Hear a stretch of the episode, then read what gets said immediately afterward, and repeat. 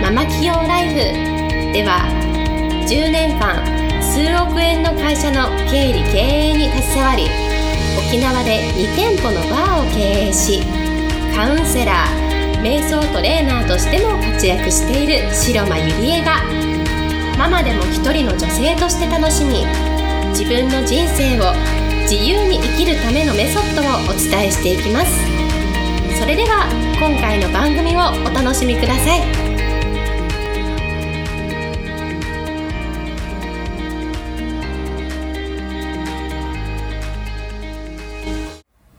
皆さんこんにちは、白間入江です。えー、今日もポッドキャスト始めていきたいと思います。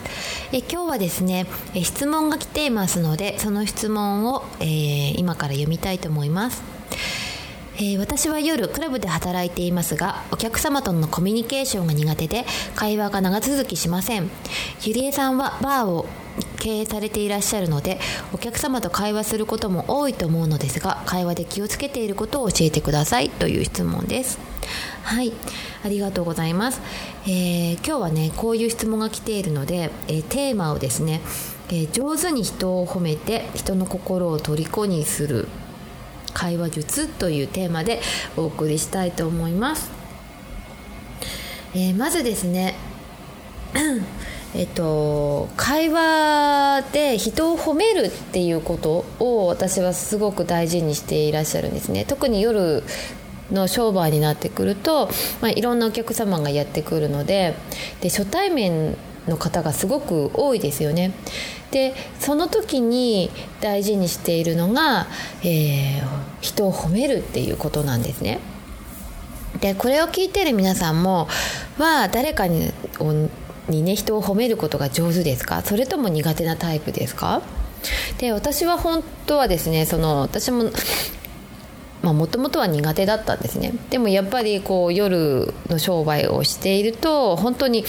お客様とね、いっぱいこうお話しする機会が多くなる中で、それは経験によって、まあ、得意まではいかないんですけれども、まあ、自分なりになんとか慣れてきたんですね。で人を褒めることって大切な、私は一番のコミュニケーションスキルだと思っているんですね。例えばこうなぜかというとね、こう落ち込んでいる時とかに褒めてもらうと、人って自信もつくし、なんかニコってなってね、すごく幸せな気持ちになると思うんですね。でやっぱりそれをできる人になるっていうことは人生でとても大切なことだと思うし、あのこのご質問してくださった方、特に夜の商売の方は本当に人を褒めるっていうスキルは磨くと、私はどんどんどんどんお客様もついてくるんじゃないのかなと思っています。うん、で人を褒めると、じゃあどういうふうになるかっていうと、まず人を褒めていくので、人から好かれる人間になるんですね。でもう一つは人から選ばれる人間にもなります。そして、まあ、人のことを好きになることもできるんですね。でこれは意識的にやる、あのー、ワークなんですけれども、やっぱり大好きな仕事をしていくには欠かせないことだと思うんですね。で人を喜ばせることをしていくっていうことは、褒めるっていうことはね、その最初の一歩としてすごく最高なスキルだと思うんですね。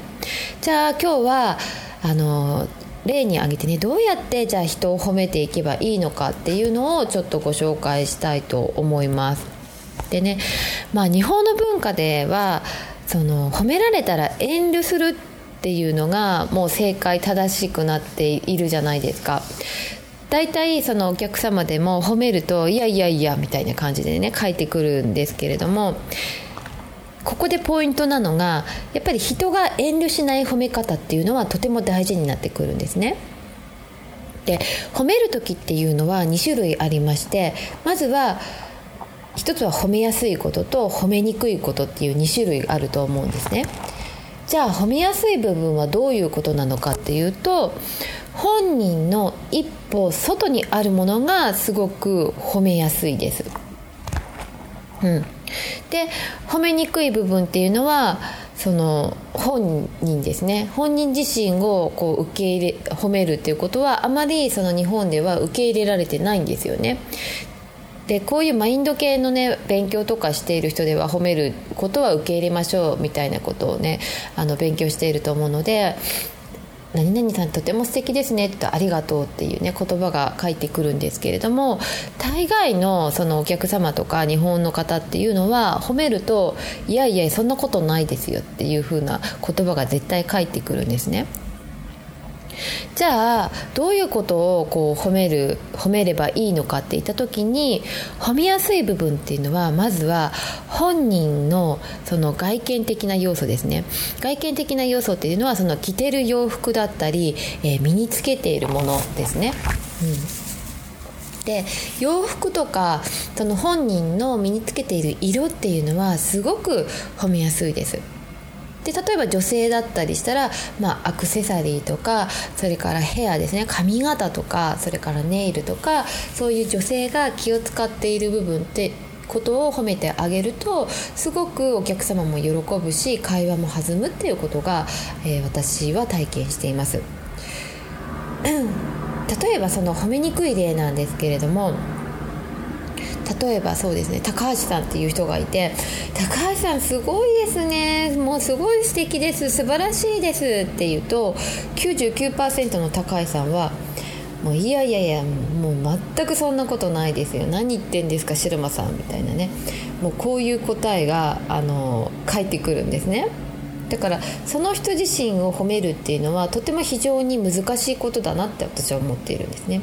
だけれども逆にその外見的な部分ですね、例えば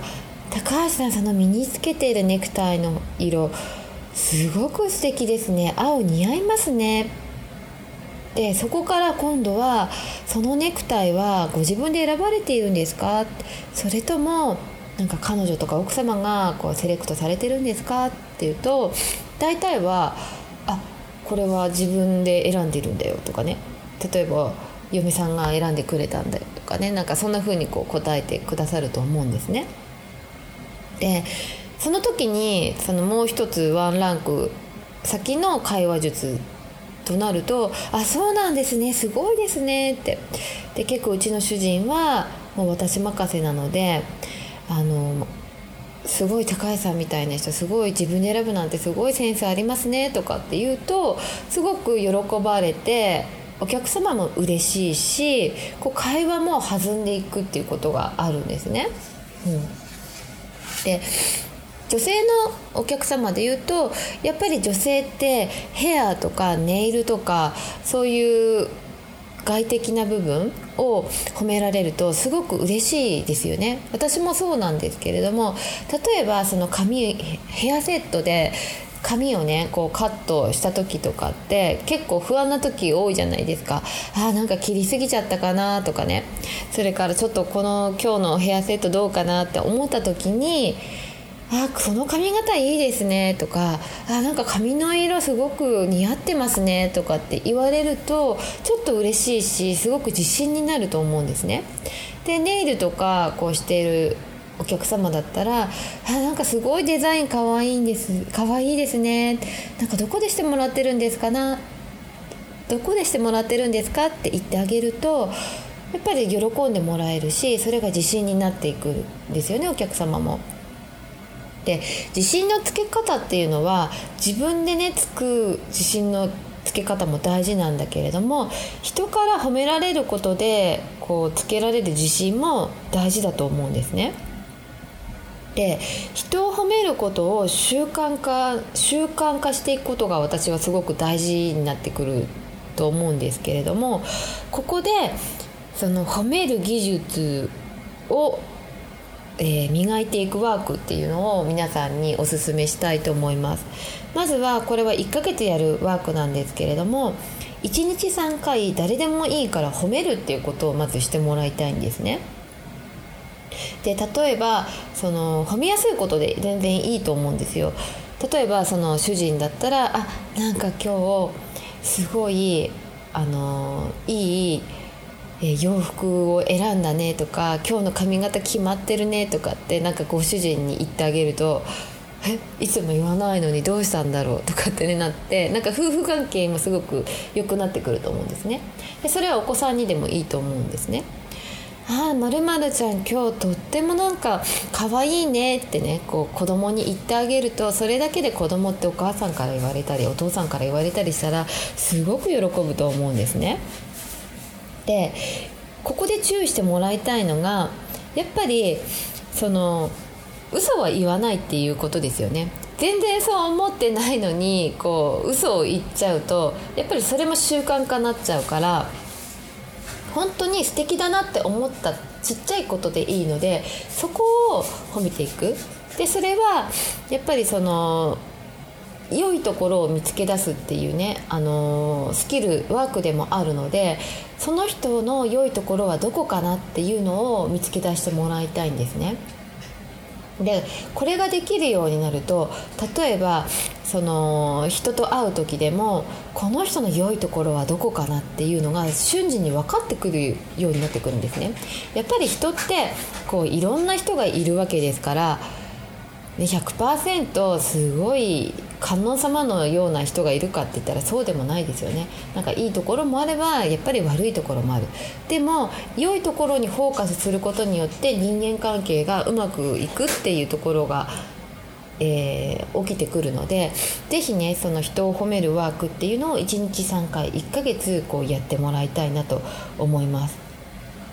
で褒められる場所とかね、そういう見つけるスキルを身に身につけると上達 し, していくし、いっかげつやっていくと絶対人間関係が良くなるということが起きてくるんですね。で落ち込んでいる人がいたらやっぱり元気にしてあげることもできるし、まずは褒めやすい外見からやってみ見てもらいたいなと思いますはい。で、えーと、もしねじゃあ今度自分が褒められる時はどうすればよいかっていうのをここではご紹介するんですけれども、人をね褒めていくと今度は自分が褒められるっていうことが起きてくるんですね、うん、不思議なことに。でそういう時に大概の人自分のことをね褒められると、いやいやいやもうそうでもないですよってね絶対言うんですよね、日本の方って。でもそういう時ってその褒めてくれたね相手に対しても失礼だですし、その行為褒めるっていう行為をねしてせっかく自分に対してしてくれたのにそれを拒否するっていうのはすごく失礼なことだと思うんですね。で遠慮しないで素直に受け取るっていう、こう受け取ることをまずはやってもらいたいなと思います。じゃあ褒められた時にするさんステップっていうことなんですけれども、まずいちばんは、えー、感謝します。褒められたらまずありがとう、サンセンキューって言ってこう褒められたことに対して感謝します。でふたつめ、ここがポイントなんですけれども、心の中で一瞬でもいいのでその褒められたことを味わうんですね。こう言ってくれたことに対して、あ、私のことを褒めてくれた、幸せだなっていうことをまずは受け取るんですね。そうすると自信が湧いて勇気を持ってこう一歩行動できるということが起こってきます。でみっつめが今度はポイントなんですけれども、褒めてもらったらえ褒め返しをする、褒めて返す、相手を褒めるっていうことをやってもらいたいんですね。例えば白間さんすごいその洋服素敵ですねって言われたとします。あ、ありがとうございます。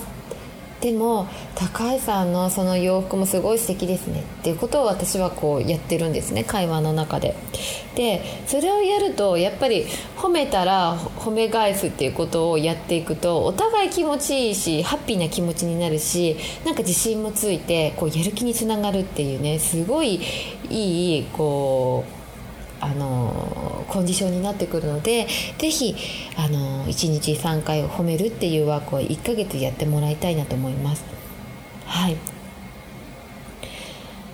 でこれをやることによってまず周りの人が幸せでハッピーな気分になるし、人が自分のところに集まってくるということも起こってきます。そして自然にリーダーになっていくし、フィードバックスキルとかもねアップします。そして冷静に何があってもコミュニケーションができるということが起きてくるので、まずは褒めるということをやってもらいたいなと思います。はい、それでは今日はこれで終わりにしたいと思います。ありがとうございました。本日の番組はいかがでしたか？番組では白間ゆりえに聞いてみたいことを募集しています。